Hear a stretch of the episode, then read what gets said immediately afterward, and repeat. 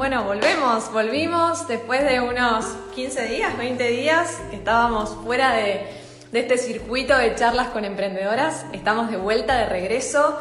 Hola Nati, siempre del otro lado, ¿cómo va? Eh, estamos de vuelta, de regreso y esperando nada más que a Sabri Castelli. Yo estoy en nueva locación, con lo cual vamos a confiar en el Wi-Fi siempre que tiene que acompañarme, eh, acompañarnos en, este, en estos momentos que siempre son tan tiranos. Bueno, les decía, estamos esperando a Sabri Castelli, imposible no conocerla, ella es la fundadora de Mujer Financiera y de Felicity. Eh, hola, ¿cómo va? Saludos desde Santiago de Chile, saludos, saludos acá desde, yo estoy en San Miguel del Monte, así que saludos desde acá para todos ustedes. Me alegra que nos acompañen. Les decía, bueno, esperamos a Sabri que se, que se una. La verdad que es un honor tenerla acá y es un honor volver a a retomar este, estas charlas con emprendedoras con, con ella, que es una palabra autorizada, una verdadera protagonista en el mundo emprendedor y, la verdad que tiene un recorrido muy grande, hecho en solo tres años, eh, desde que empezó en enero del 2018 escribiendo un blog, ahora vamos a charlar con ella sobre esto y la verdad que ha hecho una carrera maratónica en estos, en estos últimos tres años, como les decía, y, tiene mucho para contarnos en este sentido y además ha desarrollado una, una expertise en un, en un nicho que, que, para nosotras las mujeres no es muy habitual, así que también es importante hablar de esto y hablar de cómo se ganó realmente todo el terreno en el mundo financiero y, conquistando un montón de, de, cosas eh, muy merecidamente y enseñando también a un montón de mujeres a, a acercarse a los números y, y demás. Así que, así que bueno, esperamos a ella. La semana que viene vamos a estar con Agustina de, Juntas Hacemos, que, también está buenísimo, tiene un emprendimiento muy copado, muy interesante, ayudando a las mujeres a hacer cosas, a restaurar cosas, a preparar cosas. Ahí se une Mujer Financiera, se une la protagonista del día, Sabri. Yo estoy súper interesada en hablar con ella, como siempre me estudié toda su vida más o menos. Ahí está uniéndose. Yocha de que esté acá con nosotras. Me alegro mucho que así sea. La verdad que es un placer, es brillante. Así que, ¡hola! Buenas, ¿cómo va? ¿Qué haces, Abri? ¿Cómo estás? Bien, ¿todo bien vos? Bien, todo bien, por suerte. Bueno, un gusto saludarte, no nos conocemos, habíamos hablado obviamente por, por chat y demás, pero no nos habíamos visto las caras. Yo a vos ya sí, obviamente, porque es una cara muy vista ya, pero, pero bueno, así que un placer un placer tenerte acá, la verdad, realmente. Gracias por sumarte, por venir a contarnos tu, historia y por venir a charlar de tantas cosas que, son tan interesantes para, para un montón de mujeres que están del otro lado. Así que gracias por eso en primer lugar. Bueno, muchas gracias por la invitación y felicitaciones por el espacio. Creo que hace mucha falta estos espacios para las mujeres que quieren emprender y quieren armar empresas, para que justamente encuentren inspiración y aprendizaje para hacerlo, porque hace falta. Bueno, buenísimo. Y la verdad que hace falta, y vos fuiste pionera, tenemos que decirlo, eh, de esta manera. Y además yo recién contaba, ¿no? En tres años soplaste, soplaron, pues son un equipo ya, soplaron las velitas este enero del 2021 cumpliendo tres años. Y enero del 2018 te encontraba escribiendo un blog. Eso, la verdad que yo leía un poco tu historia y me, me resulta tan llamativo, primero lo maratónico de la carrera en tres años, la verdad que Sabri, que hayas lanzado una app ya financiera el año pasado, en solo tres años, la verdad que es, espectacular. Me encantaría que nos cuentes cómo podés sintetizar, digamos, este, este enorme recorrido en, tan poco tiempo. La verdad que es eso en tan poco tiempo. Y además la pregunta del millón de siempre, ¿no? ¿Cómo se empieza? En tu caso, escribiendo un blog, transmitiendo enseñanzas, aprendizajes y de repente lanzando todo esto. Sí, eh, bueno, yo siempre digo, yo arranqué este emprendimiento a mis 31 años, pero lo estoy pensando desde los 25. O sea, piensen que hubo 7 años que yo estuve trabajando en esto y ustedes no se enteraron.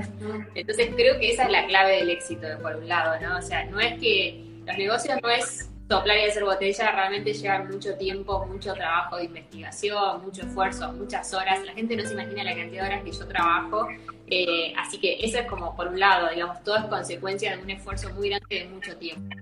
Eh, ¿Y cómo se empieza? Bueno, yo en un momento arranqué un poco investigando sin saber que iba a armar una empresa de esto. Al principio empecé con, porque me da mucha curiosidad pasaba a las mujeres al momento de acceder a la educación financiera, porque era tan difícil, porque a mí me era difícil incluso acceder, a pesar de que yo tenía todo el checklist, ¿no? O sea, yo tenía educación, formación, me había graduado con menores de la universidad, daba clases de eso, trabajaba en empresas, sin embargo, manejar la economía me seguía siendo costoso en muchos momentos.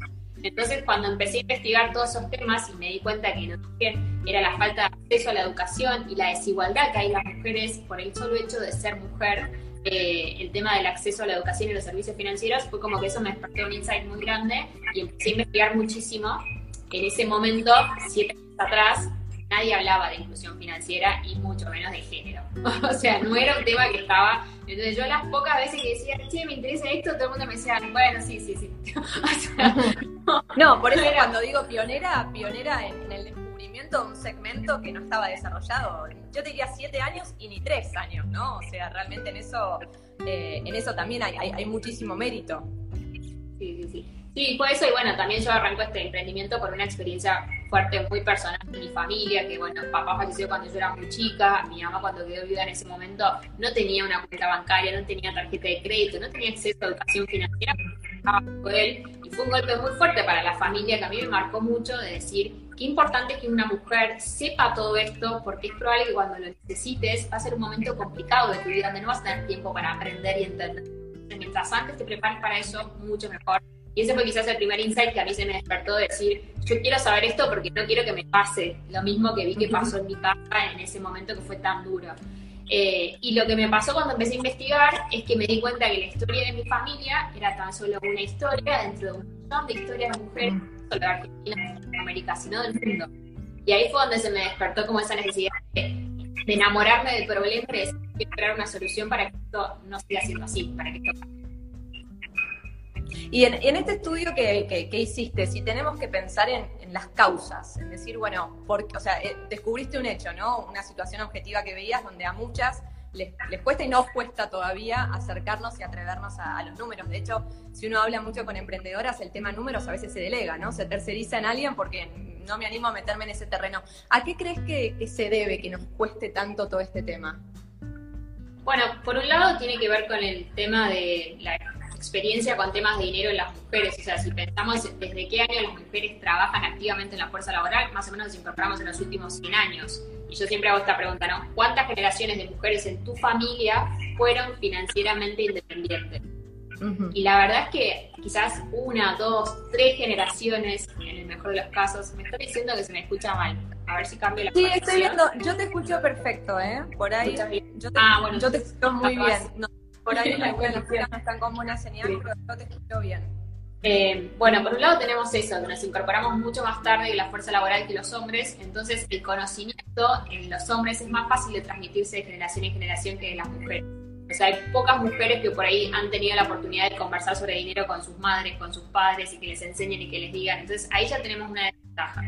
Pues está el tema de, digamos, la economía y cómo funciona, que estamos en una economía de consumo en general. Entonces, todas las publicidades y toda la información que nos bombardea continuamente está enfocada en el consumo y no en esto de pensar a largo plazo, en las finanzas. ¿Cuántas veces te llegó un email marketing de tu banco diciéndote, eh, empezá a ahorrar ahora para tu jubilación? Nunca. o sea, no pasa. Pero descuentos te llegan toda la semana, ¿no? Entonces, Promociones a diario.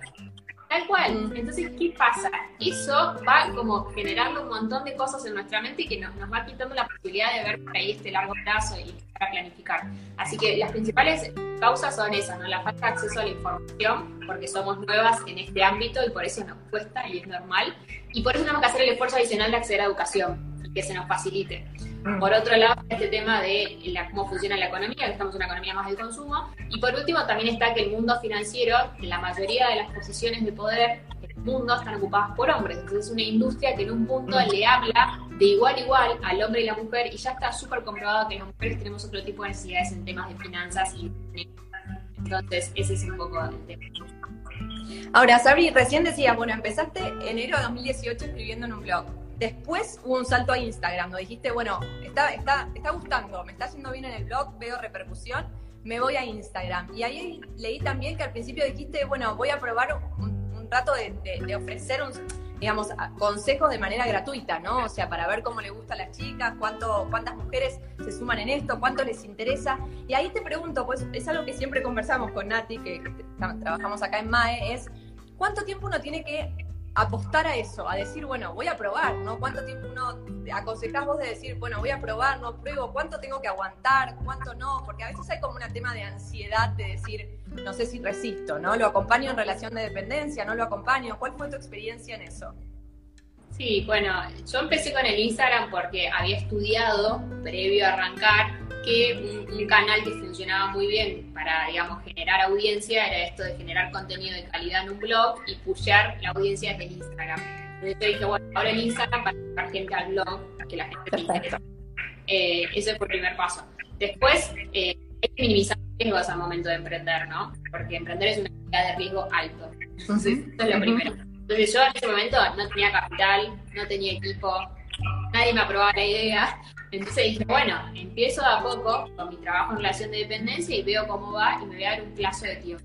Entonces cuando yo vi que el blog y el Instagram empezaba a funcionar, dije, bueno, yo me voy a dar 12 meses para lograr igualar los ingresos que tengo hoy en relación de dependencia a los del de emprendimiento. Si yo logro eso, va a ser mi primer hito para decir, bueno, ahora sí es momento de dar el salto. Nunca den el salto si no tienen certeza de que puedan generar ingresos con el emprendimiento, porque ahí es donde se complica, ¿no?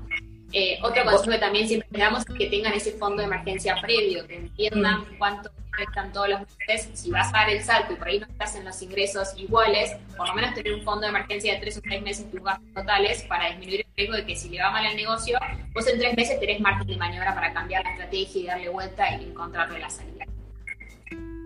Ahora, y la pregunta que sigue es, ¿en qué momento Sabri dijo, che, está funcionando? Esto, esto está yendo bien. ¿En qué momento, digamos, te acordás ese momento, ese día que dijiste, che, e, esto va? Lo, todos aquellos que escuché que no me decían, que no apoyaban y qué sé yo, eh, esto, funciona, más allá de tu confianza, ¿no? ¿Qué pasó o qué hecho fue que dijiste, esto, esto funciona?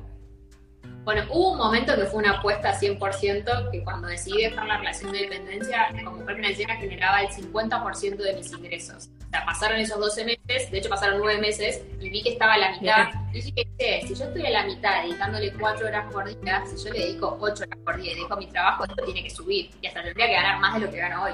Ese fue mi primer razonamiento. Que si los cálculos van bien, esto debería ser así.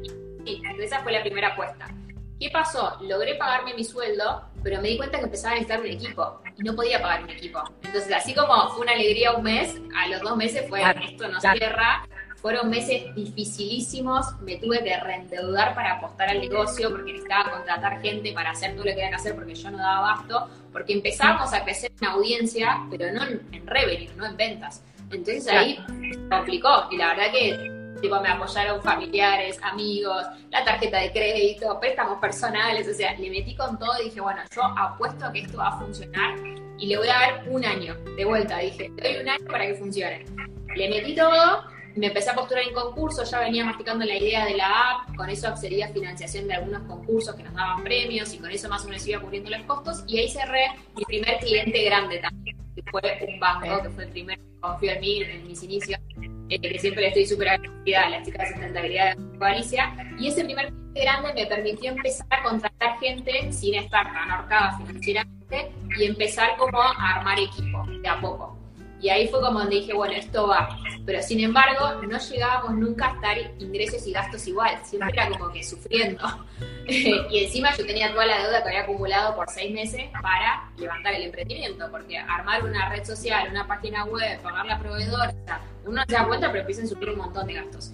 Eh, y en ese momento empezamos con los cursos eh, presenciales, nos fue bien, pasamos a los cursos online porque chicas del interior nos pedían los cursos nos empezó a ir bien y me acuerdo que creo que fue en noviembre de, no sé si un Black Friday o un Cyber Monday, que hicimos una promoción, pero como bueno, hagamos una promoción y explotaron las ventas. O sea, fue como que vendimos lo que no vendíamos en seis meses, en un día o en tres días, una cosa así. Y ahí fue donde dijimos, por acá es, este es el lugar. O sea, la beta es esta. o sea, yo no me imaginaba crecer tanto con los cursos online, pero medio que se fue dando así y los cursos me permitieron financiar la aplicación que era mi objetivo y ahora te, hay dos preguntas que te quiero hacer. La primera, cuando armás el equipo, o sea, armaste un equipo, tuviste que diversificarlo en áreas, digamos, porque no era solamente gente que supiera hacer lo tuyo, necesitaba gente que supiera manejar, te pregunto en realidad, que supiera manejar redes, gente que supiera hacer distintas cosas. Tuviste que armar un equipo interdisciplinario, digamos, o cómo, o cómo manejaste eso. Eso por un lado. Y después lo otro que me, si querés respondeme esto para, para, para seguir el hilo más prolijo. Para armar el equipo lo que hice fue listé todas las tareas que yo hacía y dije cuáles puedo delegar. O sea, cuáles no son tan claves que yo las haga, que las podría hacer otra persona porque yo ya las tengo bastante masticadas y se las puedo bajar a alguien para yo ocuparme de nuevas tareas que hoy no estoy haciendo. Y ahí me di cuenta que lo primero que podía empezar a delegar era el tema de las redes, así que fue lo primero que salí, a pedir ayuda. Eh, era la chica que trabaja conmigo con las redes, está conmigo desde el inicio de los años. Eh, y esa fue la primera persona que contraté. Después también me di cuenta que las facturas, que no tenía sentido que yo esté haciendo todas las facturas. A mí me pasaba que ser contadora, licenciada en administración, decía, bueno, lo administrativo lo hago todo yo. Pero después me di cuenta que yo podía agregar valor más del lado del producto y del contenido y no tanto haciendo eso. Entonces también empecé a delegar eso. Y arranqué, chicas, arranqué pagando sueldos de, me acuerdo, la que trabaja en administración pagaba 3 mil pesos al mes hace un año y medio o sea, no existía, pero también ellas confiaban en lo que yo hacía, creían en el trabajo que me ponía, y eso hacía que nos apoyen en esa etapa inicial. Entonces eso es lo primero, ver qué tareas operativas te puedes sacar y puedes buscar gente que las haga a un bajo costo, muchas veces también apoyando y confiando en el negocio, para que vos puedas ocupar tiempo de otras cuestiones que te hagan crecer. ¿Y, cómo te va con esto de delegar? ¿Podés realmente delegarlo al 100 o necesitas, digamos, ahí está Sabri queriendo opinar sobre ciertos temas, meterse en la decisión final o te sentís cómoda cuando le delegás a la chica, a la chica no, sé cómo es el equipo en género, pero al equipo, digamos, ciertas cuestiones? ¿Cómo te llevas con el, con el delegar? Porque a veces, no sé si te pasa, pero uno cuando crea algo como es tuyo, uno siente, bueno, esto es mío, yo lo voy a manejar mejor que nadie. A veces no se equivoca, pero ¿cómo te llevas vos con eso?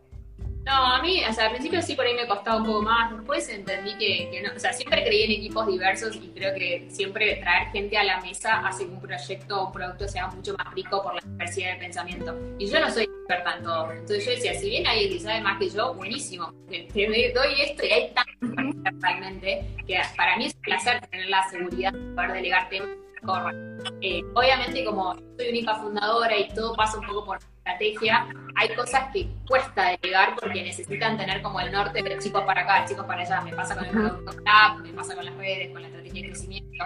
Eh, justamente ahora estamos trabajando en eso, en crear las líneas medias o gerenciales que puedan tomar la estrategia y puedan empezar a ejecutar para tener más autonomía. A mí me encanta trabajar con autonomía y me encanta que mi equipo trabaje así. O sea, yo no voy a estar atrás todo el día que hiciste. Tipo, confío en tu criterio y que Ahora, ¿y ser única fundadora lo pensaste así? Eh, digamos, ¿fue algo pensado o no encontraste con quién realmente por ahí generar una relación asociativa? ¿Es algo que explorás o ya decís sola me siento bien?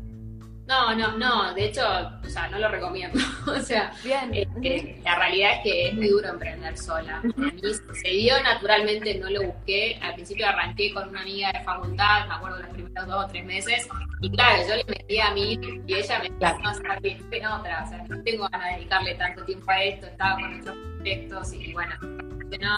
Después también tuve un intento con un partner tecnológico y la verdad que teníamos ideas muy distintas de producto y tampoco funcionó. Entonces fue como que en un momento dije, bueno, ya está, me tocó así, dale para adelante y, así fui. Hoy estamos en una etapa de expansión donde se necesita, la verdad, un co-founder, así que estamos como en proceso de ver cómo lo encontramos, porque también es difícil cuando ya estás bastante avanzado en la idea y en el negocio. La verdad que hoy para que se sume un co-founder o tiene que traer un negocio muy grande o tiene que aportar capital o tiene que venir con no sé, la mitad del equipo.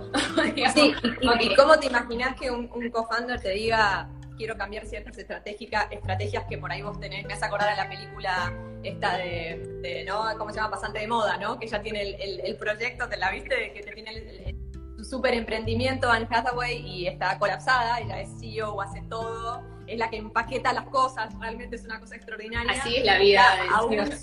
bueno, a, un segundo de meter un co-founder, vamos a explicar, ¿no? Alguien que venga a financiar el proyecto y finalmente decide que no, porque dice, tengo miedo de terminar cediendo parte de, digamos, de ciertas decisiones que prefiero que sigan siendo mías en algún punto, que es un poco la, la disyuntiva que recién planteas vos.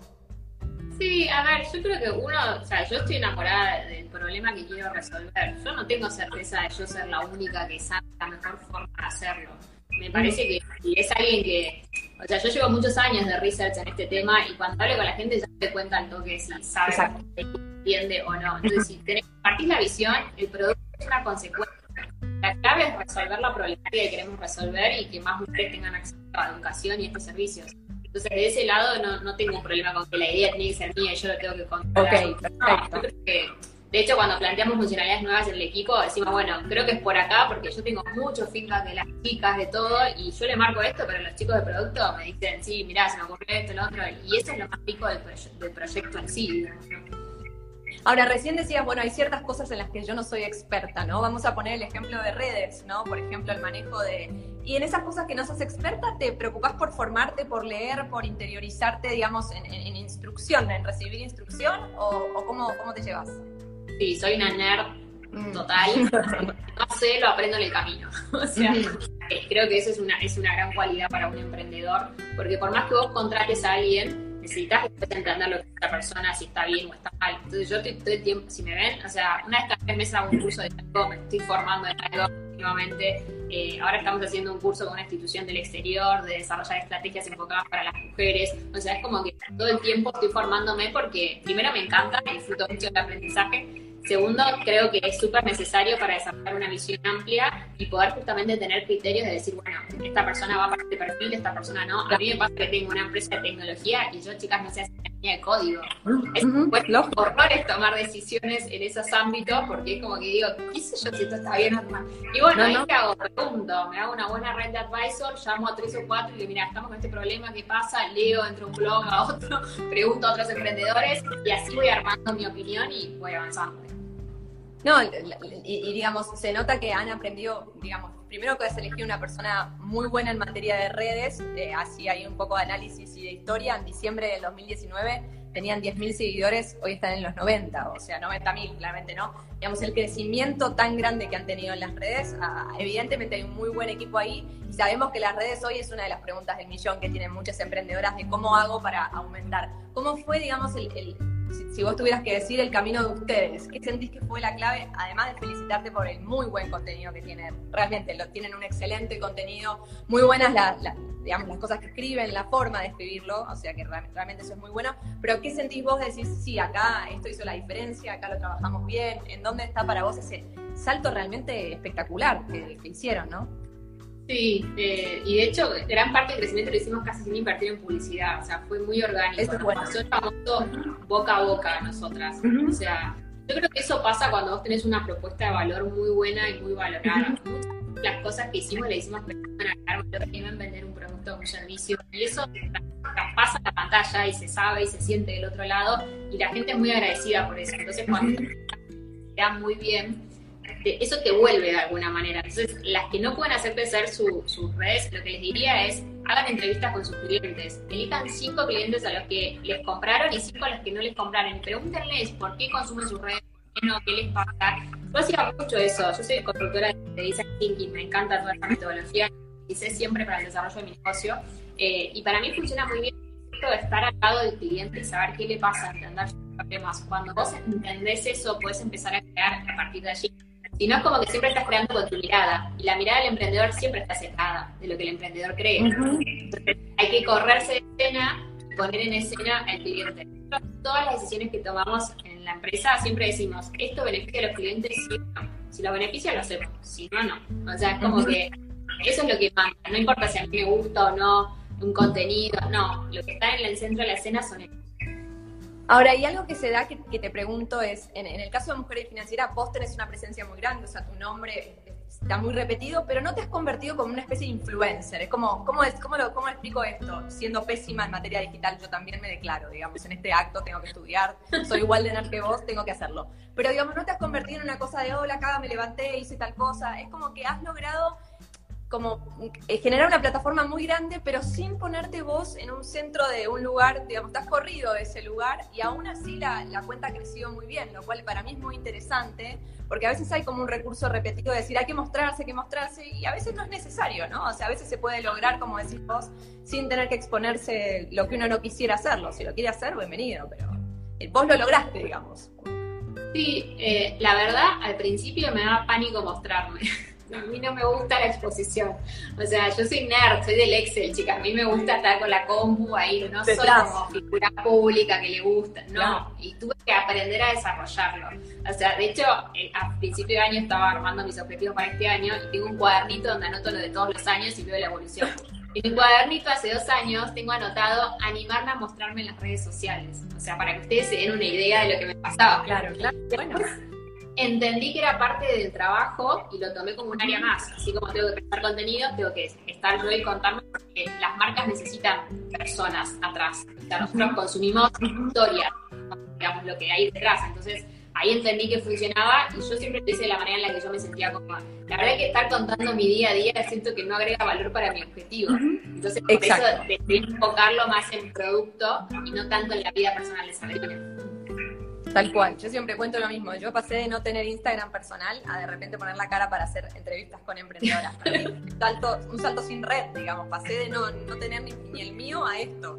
Y, pero igual que vos, diciendo, quiero que es por acá, a mí me gusta esto, vamos a ver si sale, y así que ahí está, ese es un poco el, animarse y atreverse, y el, como decís vos, a veces hay que ponerle caras a las cosas para humanizar, ¿no? Y también un poco mostrarle al resto de las mujeres que, que digamos, hay una persona, hay una chica, hay una chica de 32, 33 años muy joven que lo logró y que es Sabrina, ¿no? Y eso también eh, llega, llega, se transmite. Sabri, me gustaría preguntarte qué ves en el mundo emprendedor de las mujeres. Si te tengo que preguntar, ¿qué, ves en nuestro mundo de, mujeres? ¿Cómo ves que es la mujer emprendedora? ¿Nos animamos a emprender? ¿No nos animamos? ¿Qué, qué ves en eso? Yo creo que la emprendedora argentina en general es una emprendedora que emprende más por necesidad que por pasión. Entonces eso detona que todos tenemos que trabajar en brindarles herramientas para que estas emprendedoras puedan crecer porque la economía y las crisis continuas que tenemos en, nuestro país y todos los países de Latinoamérica, digamos, no por Argentina puntual, en general se repite mucho, hay muchas emprendedoras por necesidad y muchos microemprendimientos que a veces no logran crecer por no tener acceso justamente a educación para escalar, para entender cómo crecer mi negocio. Eh, entonces creo que ahí es una gran oportunidad como para generar productos y servicios que ayuden a estas emprendedoras a dar ese salto de calidad y también a pensar en grande, ¿no? Como que a mí siempre me han dicho, ah, vos siempre muy ambiciosa. Y yo decía, la verdad que yo tengo un objetivo que es ayudar a la mayor cantidad de mujeres. Y siempre tuve en claro que si yo hacía una ONG no lo iba a poder hacer. Necesita una compañía que facture muchos millones de dólares para llegar al millón de mujeres que no tienen acceso a servicios. Entonces tuve muy en claro que necesitaba sí o sí hacer algo grande. Entonces lo pensé así en un inicio. Dije, voy a dar paso a paso para llegar. Y mucha gente me dice, wow, todo lo que lograste. Digo, en mi cabeza este es el paso 2 de los 10 que quiero hacer, ¿entendés? Entonces, es como que tengo todo mapeadito. Y creo que eso también es importante, que se hagan esta pregunta de qué tipo de emprendimiento quieren tener. Un emprendimiento en el cual mi vida se adapte al trabajo, que soy una emprendedora quizás consultora de servicios, mis clientes y ya está, o quiero tener un emprendimiento que crezca, que escale, que tenga muchos empleados, que ayude a muchas, o sea, hacer esta pregunta, porque en función de eso van a ser las decisiones de negocio que voy a tener que tomar y hasta la formación que voy a tener que adquirir para eso. Eh, así que creo que eso sería lo principal, hacernos esa pregunta y después buscar los recursos, buscar mentores, buscar redes de contención, espacios como estos para compartir con otras mujeres eh, y buscar también role model, ¿no? que hace mucha falta. A mí me pasó que me recostó encontrar una mujer referente que haya armado una empresa de tecnología. Como que yo decía, ¿dónde está el Marcos Garperín mujer? No está. o sea, decía, como que yo diga, bueno, mi, mi norte, ¿viste? No sé, algún día la contacto, le pregunto algo. Sin embargo, después, o sea, hace ya seis meses, un año, me metí en muchos círculos de emprendedoras. Estoy, por ejemplo, en un chat de WhatsApp con 150 mujeres emprendedoras en tecnología de toda Latinoamérica. Y hay mujeres que tienen 7, 10, 15 años emprendiendo, que la rompieron, que tienen productos increíbles. Sin embargo, yo tardé un montón en encontrarlas. Y que falta visibilidad también de lo que hacen. Entonces, Vos sabés que veía la vez pasada en Divor, eh, en Divor es una, le vamos a contar a la gente, es una, una organización que, que, nuclea emprendedores y que, que, fomenta el emprendedurismo, y subió la vez pasada un video muy interesante sobre los potenciales unicornios argentinos. No, no sé si tuviste oportunidad de verlos. Sí, Unicornios son aquellos negocios que valen no mil millones de dólares. Y eran todos negocios fundados por hombres, ¿no? Y, y, yo me acuerdo que reflexionábamos con Nati, y de hecho lo pusimos en MAE para reflexionar juntas en, en por qué, ¿no? O sea, por, por qué todos esos negocios son de hombres. Y lo interesante es que ya no podíamos ni decir es un tema generacional, porque los hombres que se veían ahí eran hombres tal vez de nuestra edad. Entonces es como que, y ahí como te lo, te lo pregunto y, y, generemos ese debate, ¿qué pasa que no escalamos los negocios, ¿no? Que no estamos atrás de unicornios todavía. Sí, bueno, por un lado es lo mismo que hablamos con el tema financiero, ¿no? O sea, es acceso a la información, a todo. Otra cosa que es muy importante, y yo lo estoy descubriendo en esta última etapa del negocio, que es toda la red de network. En general, todos estos hombres que van construyendo esos negocios arman muy bien su red de network. Eso es súper importante, que a las mujeres nos cuesta un poco más.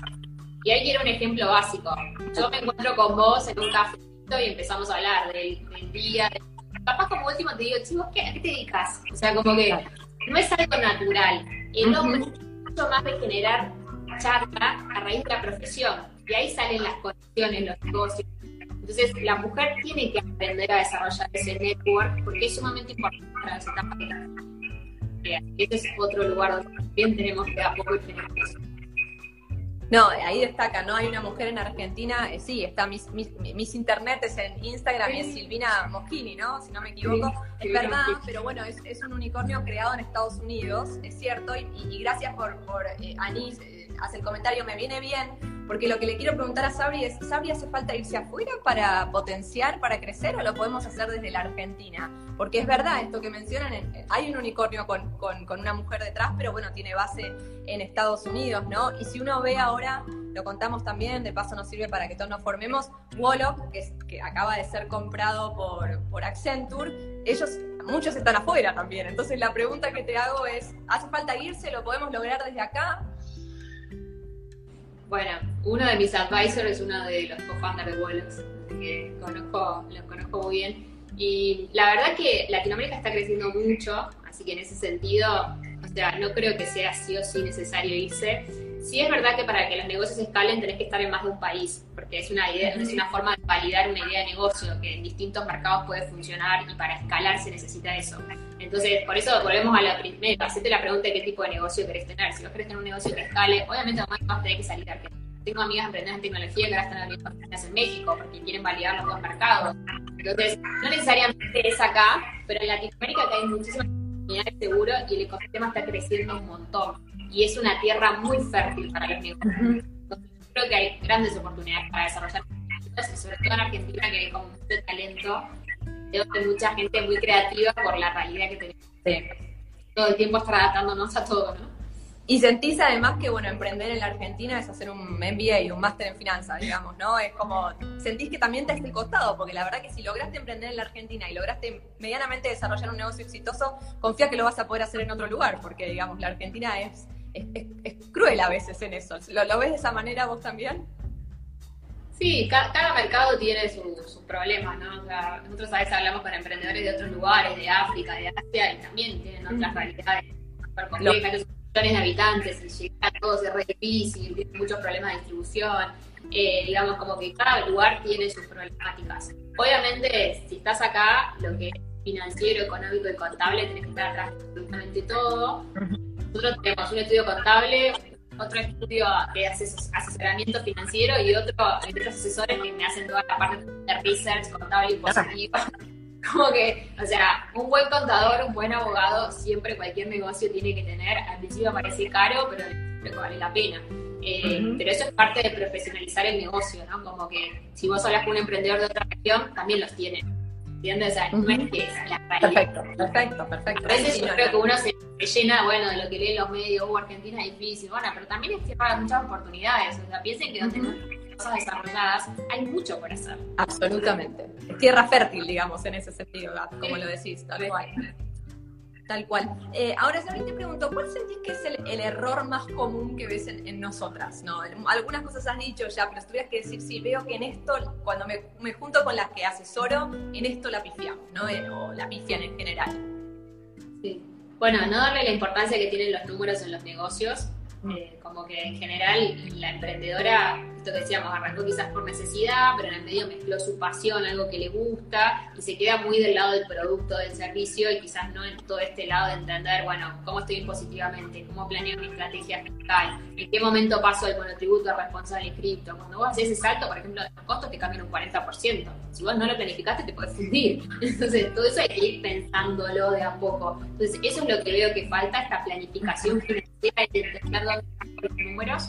Eh, nosotros siempre lo cuento, crecimos todo por bootstrapping se llama cuando vos te financias con las mismas ventas del negocio. Y cada vez que queríamos contratar a alguien, que detectábamos una necesidad, decíamos, bueno, ¿cuál es el costo de una persona? Tanta plata. Bueno, ¿cómo aumentamos las ventas en ese número? Listo, hagamos tal campaña, tal cosa, bueno, aumentábamos las ventas en ese número, nos damos vuelta y contratábamos. O sea, cada decisión estaba guiada por los números de crecimiento. Con lo cual, cuando veo una emprendedora que me dice, ah, yo no sé cuánto gano y cuánto se me va, yo digo, no, está todo mal. Primer punto. Porque no puedes tomar ninguna decisión. O sea, las decisiones se toman con el Excel, con los números, proyectando. No se toman con una emoción, porque bueno, creo que tengo que crecer. No, el Excel te tiene que decir es momento de crecer. Así que ese es el primero, y el que más veo también poco por lo que hago. Eh, y después el, segundo, esto por ahí de no definir el objetivo del negocio, ¿no? Esto que te decía, qué tipo de negocio voy a querer, como que a veces no se toman decisiones porque no se tiene claro el tipo de negocio que se quiere. Eh, y después el tema del networking, también veo que falta mucho eh, generar esa red, buscar esos mentores, buscar, o sea, rodearse de un ecosistema que, que te aporte y que te ayude a crecer y a otras formas de hacer las cosas. ¿Sentís que charlar con otros em, emprendedores, emprendedoras, te, ha, ayudado a decir, che, esto es verdad, es otro rubro, es otro área, quizás es otra área geográfica incluso también, pero este problema yo lo puedo, lo puedo trasladar, esta solución, a, este, al, mío. ¿Sentís alguna oportunidad que de, hecho se, se trata de networking, no? Sí, de hecho, la mayoría de los concursos internacionales donde participé, que incluyeron capacitaciones, fueron donde más aprendí y aprendí más de los negocios de otras personas, de otros rubros, quizás nada que ver, que quizás de, de otros tipos de formaciones a las que he ido. Eh, así que sí, lo súper recomiendo. Y lo que siempre les digo, levanten la vara, ¿no? Yo también soy como súper positiva y me encanta crecer, entonces siempre estoy como mirando hacia arriba, digo, bueno, ¿quién está unos pasos más que yo y puedo charlar y me puedo ayudar? Eh, y creo que ese es como el equilibrio, buscar siempre emprendedores que estén más adelante que vos para que te cuenten cómo lo hicieron y después también vos devolverle al ecosistema con los que están más hacia abajo que vos, ¿no? Como esto de, bueno, yo ayude a otro y eso va a hacer que el ecosistema mismo pueda crecer. No, y me gusta esto de levanten la vara, creo que está para quienes están buscando un socio o formándose equipo, eso de levantar la vara me parece que también aplica, ¿no? Elijamos un socio que, nos desafía, elijamos un equipo que sabe más que yo por ahí, porque de eso yo siempre lo digo, de, equipo, gente mil veces más inteligente que yo, o sea, e-, ese es el equipo que quiero, digamos. Tal eh, cual, acá, para crecer. Acá preguntan, y no quiero dejar de darle bola a todos los que nos están siguiendo, que, está buenísimo, es ¿Cómo encontrás mentores? ¿Cómo elegís vos? Eh, ¿Cómo salís a buscarlo? Porque mucha gente no sabe. ¿Viste? Google, mentores, no creo que sea. ¿Cuál es tu red en ese sentido? Eh, yo uso mucho LinkedIn. Empiezo a buscar, tipo, no sé, busco las empresas que me, buscan, que me gustan y busco a las personas que trabajan ahí. Escucho muchos podcasts. En los podcasts sacas muchísimos datos de nombre, apellido, gente que la escuela busca en LinkedIn. De hecho, uno de, los advisors que tengo en Mujer Financiera fue así, lo escuché en un podcast, wow lo investigué, me encantó, lo contacté en LinkedIn y le dije, me pasa esto, tengo este problema, ¿me ayudás? Dijo, bueno, tomemos un café virtual, uno, dos, tres, y al cuarto café me dijo, sí, yo te voy a ayudar a trabajar con vos, y hoy eres uno de nuestros advisors, y después se convirtió en el primer inversor. O sea, como que fue súper orgánico todo el proceso, pero yo fui muy activa, o sea, yo lo busqué, yo dije, una persona de estas características, o sea, para buscar el mentor es clave que sepas qué necesitas reforzar en tu negocio no busque cualquier persona. A veces me llegan emprendedoras y me preguntan de todo, tipo, de, de pe a pa. Y la verdad que si me siento a contestarles todo, le tengo que armar el negocio completo. Yo ya tengo que armar el mío. Entonces, es como que siempre traten de ser súper efectivas porque piensen que el mentor en general tiene poco tiempo. Vos tenés que decirlo para que le resulte desafiante y que vea que en su tiempo realmente te va a aportar valor a vos para crecer. Entonces, es importante como tener el foco. Voy a preguntar este tema puntual que no estoy pudiendo desarmarlo, que no estoy pudiendo desarmarlo yo sola. Entonces, como siempre ir con una pregunta puntual, hacer el ejercicio de ver quién es la persona, eh, pero creo que es excelente. Twitter es una buena forma de buscar, porque la gente de negocios usa mucho Twitter, pues ahí también puedes buscar las referidas. Una vez escuché que un buen ejercicio para ver cómo realmente llamar la atención de alguien es imaginarte que te tomas un ascensor y en un ascensor no tenés mucho tiempo para cautivarlo. Entonces tú un ascensor, tenés que decir la, exacto, tenés que decir la frase, la frase correcta porque si no se va a bajar y no te va a dar bola, digamos, ¿no? Sí, bueno, el one line pitch toda emprendedora debería tener, tipo, si yo te pregunto qué haces, en una oración me tendrías que decir qué haces como para que yo tenga una idea y pueda decir, bueno, me interesa esto, no. E-, ese es un poco el ejercicio. Sabri, vos dijiste que era importante formarse para vos. ¿Ves que nosotras eh, nos formamos también? ¿Ves que hay mujeres diciendo, che, quiero estudiar, quiero formarme, quiero profundizar esto, quiero, o, nos falta también en ese sentido? No, de hecho hoy estaba leyendo un informe, me anoté el dato porque me encantó, eh, un informe que salió de la UNESCO que dice que eh, las mujeres estamos recibiendo más títulos universitarios que los hombres. O sea, el 41% de las mujeres versus el 36% de los hombres a nivel mundial están recibiendo títulos universitarios. Eso significa que nos estamos formando más, con lo cual eso es súper positivo y es súper recomendable que siga hacia adelante. Así que creo que sí. Y hay mucha oferta hoy. Lo online ha muchas opciones muy accesibles que aprovechen todo eso que la tecnología nos abrió. Sabri, ya llegando al, final, quiero meterme en esos días difíciles. ¿Con qué renegas? ¿Hay algo con lo que renegas? ¿Hay algo con lo que decís esto lo, me, embola que pase esto? Para escuchar que hay un lado B, porque siempre algo, algo nos cuesta. Chica, yo lloro una vez por semana seguro. El cansancio. O sea, hay un re lado B. Eh, es duro emprender y, requiere muchas horas. O sea, yo hay días que trabajo 16 horas capaz. O sea, es, es muy duro. Eh, así que creo que esos días que me agarra mucho cansancio, así digo, ¿por qué me metí en esto? ¿Qué estoy haciendo? Eh, porque yo siempre lo, cuento así, ¿no? Digo, si yo me hubiera quedado con el emprendimiento pequeño, bueno, hace cursos, bueno, asesora, estaría muy bien, pero yo me embalé en armar una empresa, contratar gente, armar una empresa de tecnología. o sea, la plata la veo pasar porque todo el tiempo se reinvierte continuamente. Entonces, y yo estoy súper cansada muchas veces, pero la verdad es que me apasiona tanto lo que hago que no me imagino haciendo otra cosa. Entonces, cuando me agarran esos momentos, es como que digo, bueno, a ver, ¿qué, hago para salir de esto? No, no me gusta, no, no, no, bueno, me gusta esto. o sea, es como que vuelvo a mi centro y también lo que nos pasa a nosotros al ser una empresa de impacto social, que también eh, todo lo que hacemos tiene mucho impacto en la gente. Y a veces es increíble, pero los días que más cansada y quebrada estoy, me llega un mail choclo de una chica de la comunidad agradeciendo y contándonos todos los cambios que hubo en su vida y digo, estamos haciendo lo que hay que hacer, esto vale la pena. Es por acá. adelante. sí. Es por acá. Sí, si tuvieras que volver a empezar, si le tenés que abrir, hablar a la Sabri de hace siete años, más de siete años, vos dijiste hace tres empecé, siete años llevaba estudiando. Algo que le diría que, viste, decís, che, por acá no era, era por el otro lado, o hacemos el mismo camino de, estos últimos años. No, creo que mejoraría mucho el tema de armar equipo desde antes. A mí me pasó que el crecimiento vino más rápido de lo que yo tenía planificado, pero porque hice muy bien los pasos previos y yo era como bastante no sé si optimista es la palabra, pero sería lo contrario, como que era bastante conservadora en mis planes. Decía, bueno, esto debería ir así. Y después la realidad me, pasó por arriba, o sea, para bien, pero también eso tiene un costo. Tiene un costo que lo pagué yo con mi tiempo físico, con mi salud, con un montón de cosas. Entonces creo que me hubiera armado mucho mejor a nivel equipo para ir dando pasos más sólidos y ese es un gran consejo que les doy siempre a los emprendedores. Traten de armar equipos de las etapas iniciales porque después lo van a necesitar y el laborante de crecer, armar equipos es más difícil porque ya estás en la bicicleta y tenés que seguir marcando todo y encima haciendo 18 entrevistas. O sea, yo el otro día tuve 10 Zoom en un día. a ese nivel. Entrevistando gente, haciendo cosas de la empresa y bueno, me tocó esto así, eso sí lo cambié. Sabri, soplaste las velitas tres años. Cuando pediste deseos, los deseos no hay que contarlos, ¿no? Para que se cumplan, dicen por ahí, pero cuando pediste deseos, ¿con, qué decías? ¿Con qué, qué, qué mirás acá para adelante, digamos?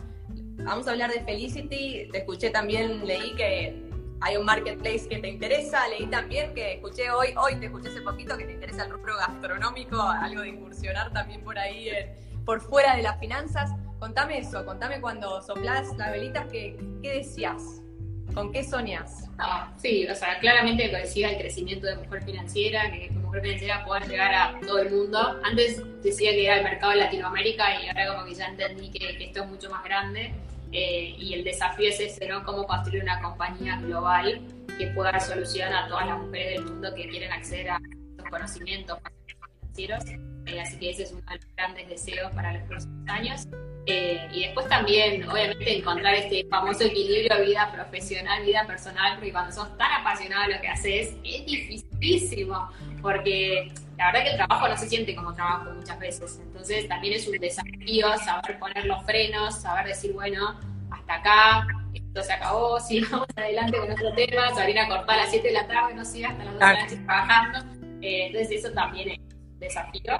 Eh, y después creo que, bueno, también me encantaría como promover eh, todo lo que tiene que ver con, políticas públicas y trabajar con organizaciones gubernamentales y no gubernamentales para justamente mejorar el acceso a estos servicios. Creo que el problema es tan grande del acceso a la educación financiera que, que financiera solo no lo va a poder resolver. Lo digo siempre. Hace falta como de la interrelación de todo el ecosistema público, privado, y me encantaría también poder promover a que eso pase, ¿no? Sabri, bueno, le digo a las chicas, ahora vamos cerrando por si alguna quiere hacer alguna, alguna pregunta. Ya charlamos lo del tema de, eh, un único eh, socio, o sea, emprender de manera autónoma o con, o con, socios. Le digo ahí a Pau por las dudas, lo charlamos hace un ratito. Eh, si alguna quiere hacer una pregunta, la podemos aprovechar ahora, pero me gustaría si tenemos que decir en pocas palabras un consejo, una sugerencia para la que está arrancando y para la que está en esos primeros años, viste, rengueando a veces, que cuestan, que, encima los cambios ahí leí que te gustan, que te, que, ah, te encantan, pero bueno, vivimos un año este último de mucho, de mucho cambio y que probablemente todavía nos acompañen algunos meses más, ¿no? Pero como para despedirnos, esa palmadita en la espalda que a veces necesitamos para, para seguir adelante. Bueno, primero que se puede, o sea, mindset, yo voy a poder, lo primero, o sea, para hacer hay que parecer y que vos te creas que vas a poder es una de las cosas más importantes también a nivel aspiracional y todo eso. Segundo, siempre estar aprendiendo, o sea, que la rueda del aprendizaje nunca se termine, eh, buscar personas que te inspiren, de las cuales puedas aprender, empresas, libros, cursos, todo lo que te sirva. Tercero, armar planes de acción, o sea, ponerte un objetivo y ponerte a prueba si tu emprendimiento lo pasa o no. Esa es la única manera de, entender si esto va bien o mal. Hay gente que pasa dos, tres años y nunca se puso un norte, y claro, nunca va a tomar la decisión. Pero cuando vos decís, che, este emprendimiento, ¿cuánta plata quiero ganar yo? ¿Cuánta plata necesito por mes? ¿50 mil, 100 mil, 150 mil? Ponete un número y que tu negocio dé ese número. Ese es un muy buen objetivo en la etapa inicial. Porque si el negocio no te permite pagarte ni siquiera la plata que vos necesitas para vivir, bueno, claramente no es un buen negocio o algo del negocio hay que cambiar. Pero si vos no partís de esa situación, no vas a poder cambiar nada, porque no entendés lo que está mal. Entonces creo que ponerse objetivos es súper importante. Yo trabajo con objetivos trimestrales, tanto en mi vida personal como en mi emprendimiento, y eso me ayuda como a ir viendo por acá y por acá no, eh, así que creo que ese es un gran consejo. Y cuando no los alcanzas, no te frustres, porque lo mejor que te puede pasar es darte cuenta lo más posible que por ahí no es. Entonces, ponerte el objetivo te ayuda a ver eso. Por ejemplo, en Instagram, nosotros teníamos un objetivo que era crecer todos los meses 10%. Pase lo que pase, había que crecer todos los meses 10%. Y lo, y lo íbamos logrando, porque como lo teníamos mentalizado, cuando veíamos que no pasaba, decíamos, bueno, estábamos y pasaba. O sea, era como que nos obligaba. Acuérdense que acá no hay jefe. Entonces, una tiene que ejercer un poco la autoridad de decir, bueno, esto es lo que tenemos que ir alcanzando mes a mes, trimestre a trimestre, año a año. Mm, ahí, ahí no, no quiero robarte más tiempo, pero yo te escucho y ya me surgen preguntas para hacerte, porque digo, qué desafío el, el fijarte un desafío muy ambicioso para poder llegar lejos y a la vez uno realista para no frustrarte, ¿no? O sea, ¿cómo se logra ese equilibrio de decir 10% es algo que puedo cumplir, entonces me fijo un 15%? ¿Qué, qué cosa esa, no? No, para eso siempre el research es la mejor herramienta. Vos buscas cuáles son los porcentajes de crecimiento de los negocios digitales en las etapas iniciales, eh, el presupuesto, que siempre hablo de tener tu planilla de Excel para ver cómo vas creciendo. Entonces, si vos ves que tus ventas crecen todos los meses un 10%, y bueno, es lógico. Si ves que no, bueno, ¿por qué no crecen? Pero un crecimiento mínimo todos los meses hay, hay que tener, sobre todo en Argentina. Recuerden que inflación, diferencia del tipo de cambio, o sea, si vos te quedas siempre con los mismos precios y los mismos números, esto no va a funcionar. Entonces, tener en claridad ese número eh, y para darte cuenta si es mucho o poco, ese es un buen ejercicio. Es decir, ¿dónde estoy hoy? me voy a poner el objetivo durante todo el año duplicar los ingresos. Recuerden que duplicarlos, si vos le sacas el efecto de la inflación, en realidad no se están duplicando. O sea, porque la inflación está en 35, pero este año se estima 45, no 50%. Eh, entonces, como que ponerse el objetivo ayuda mucho a empezar a entender todo lo que influye en ese objetivo. Y esa es la manera. Y si tenés dudas de si es mucho o poco, fíjate en tu red de network, las emprendedoras de la misma industria que vos, qué están haciendo, cómo se ponen los objetivos, cuál es la rentabilidad que tienen, para vos poder tener con qué compararte. Y ahí te vas a ir dando cuenta cómo ir equilibrando. Mirando eso, ¿mirás la competencia? ¿O, todo, o no? ¿Se mira la competencia? No, todo, sí. sí. No, soy muy obse de, las competencias. Primero, no tenemos una gran competencia directa. Es como que por ahora no. Hay otros rubros donde pasa mucho más, digamos. Eh, pero yo soy como que en eterna me encanta el research, me encanta mucho. Entonces, como que todo el tiempo, o sea, una vez por mes creo que estoy mirando un poco todo, a ver por dónde va, qué pasa. Eh, y también creo que como que hay una nueva etapa en la que ya no se habla tanto de competencia, sino más como de competencia, que es la cooperación. Los mercados son tan grandes como el que estoy yo y los problemas son tan grandes, muchas veces lo mejor que puede pasar a veces es aparecerte un competidor, porque te ayuda a crear más rápido este vertical de negocio. Si vos vas solo, es como que vos tenés que ir abriendo todo el cambio, si aparece otro, es como que indirectamente unís fuerza. Total, el mercado es enorme, hay para todos. Entonces, como que está con la mirada. La verdad, Sabri, se te ve muy organizada, muy esquemática, eso también, ¿no? Como que una persona como real, no, pero realmente escuchar hablar de desafíos personales es muy interesante, porque ya no son solo profesionales, con lo cual eso habla de un esquema que, que digamos, es, es un poco lo que te ha traído hasta acá también, sumado a que quiero destacar la enorme generosidad, realmente, porque se te escucha dar un montón de consejos a partir de tu experiencia y, muchas que miramos desde abajo es lo que, lo que necesitamos, ¿no? Escuchar cómo quienes hicieron camino y fueron marcando ese surco, cómo fueron resolviendo distintas cosas que uno tiene que enfrentar que enfrentar hoy. Así que la verdad que agradecerte por eso, porque esto que decís de devolvérselo al ecosistema es real y es muy necesario. La verdad que es real y es muy necesario, sumado a que hay lugar para todas, ¿no? Hay espacio para todas, más allá que no seamos del mismo rubro, hay espacio para que todas crezcamos y que, y que tengamos el lugar que, que nos merecemos. Así que quiero realmente agradecerte de vuelta, eh, cerrar como, como empecé, agradeciéndote realmente por, por esta oportunidad de charlar, por todo, por todo tu tiempo, agradecerles a quienes nos acompañaron hoy, la verdad que un placer Vamos a dejarlo grabado para que aquellas que lo quieran volver a ver y a, las que lo ven después en diferido. Así que gracias a todas y gracias, Abri, en serio, de vuelta. ¿eh? muchas gracias por el espacio y nada, para todas las que nos vieron, adelante, chicas, que se puede. Muy bien, bueno, bárbaro. Gracias, gracias de vuelta y, gracias a, Sabri nuevamente y felicitaciones por, por todos los logros que, has alcanzado y por todos los que se vienen, que los descuento. Muchas gracias. gracias, eh. Chao, hasta luego.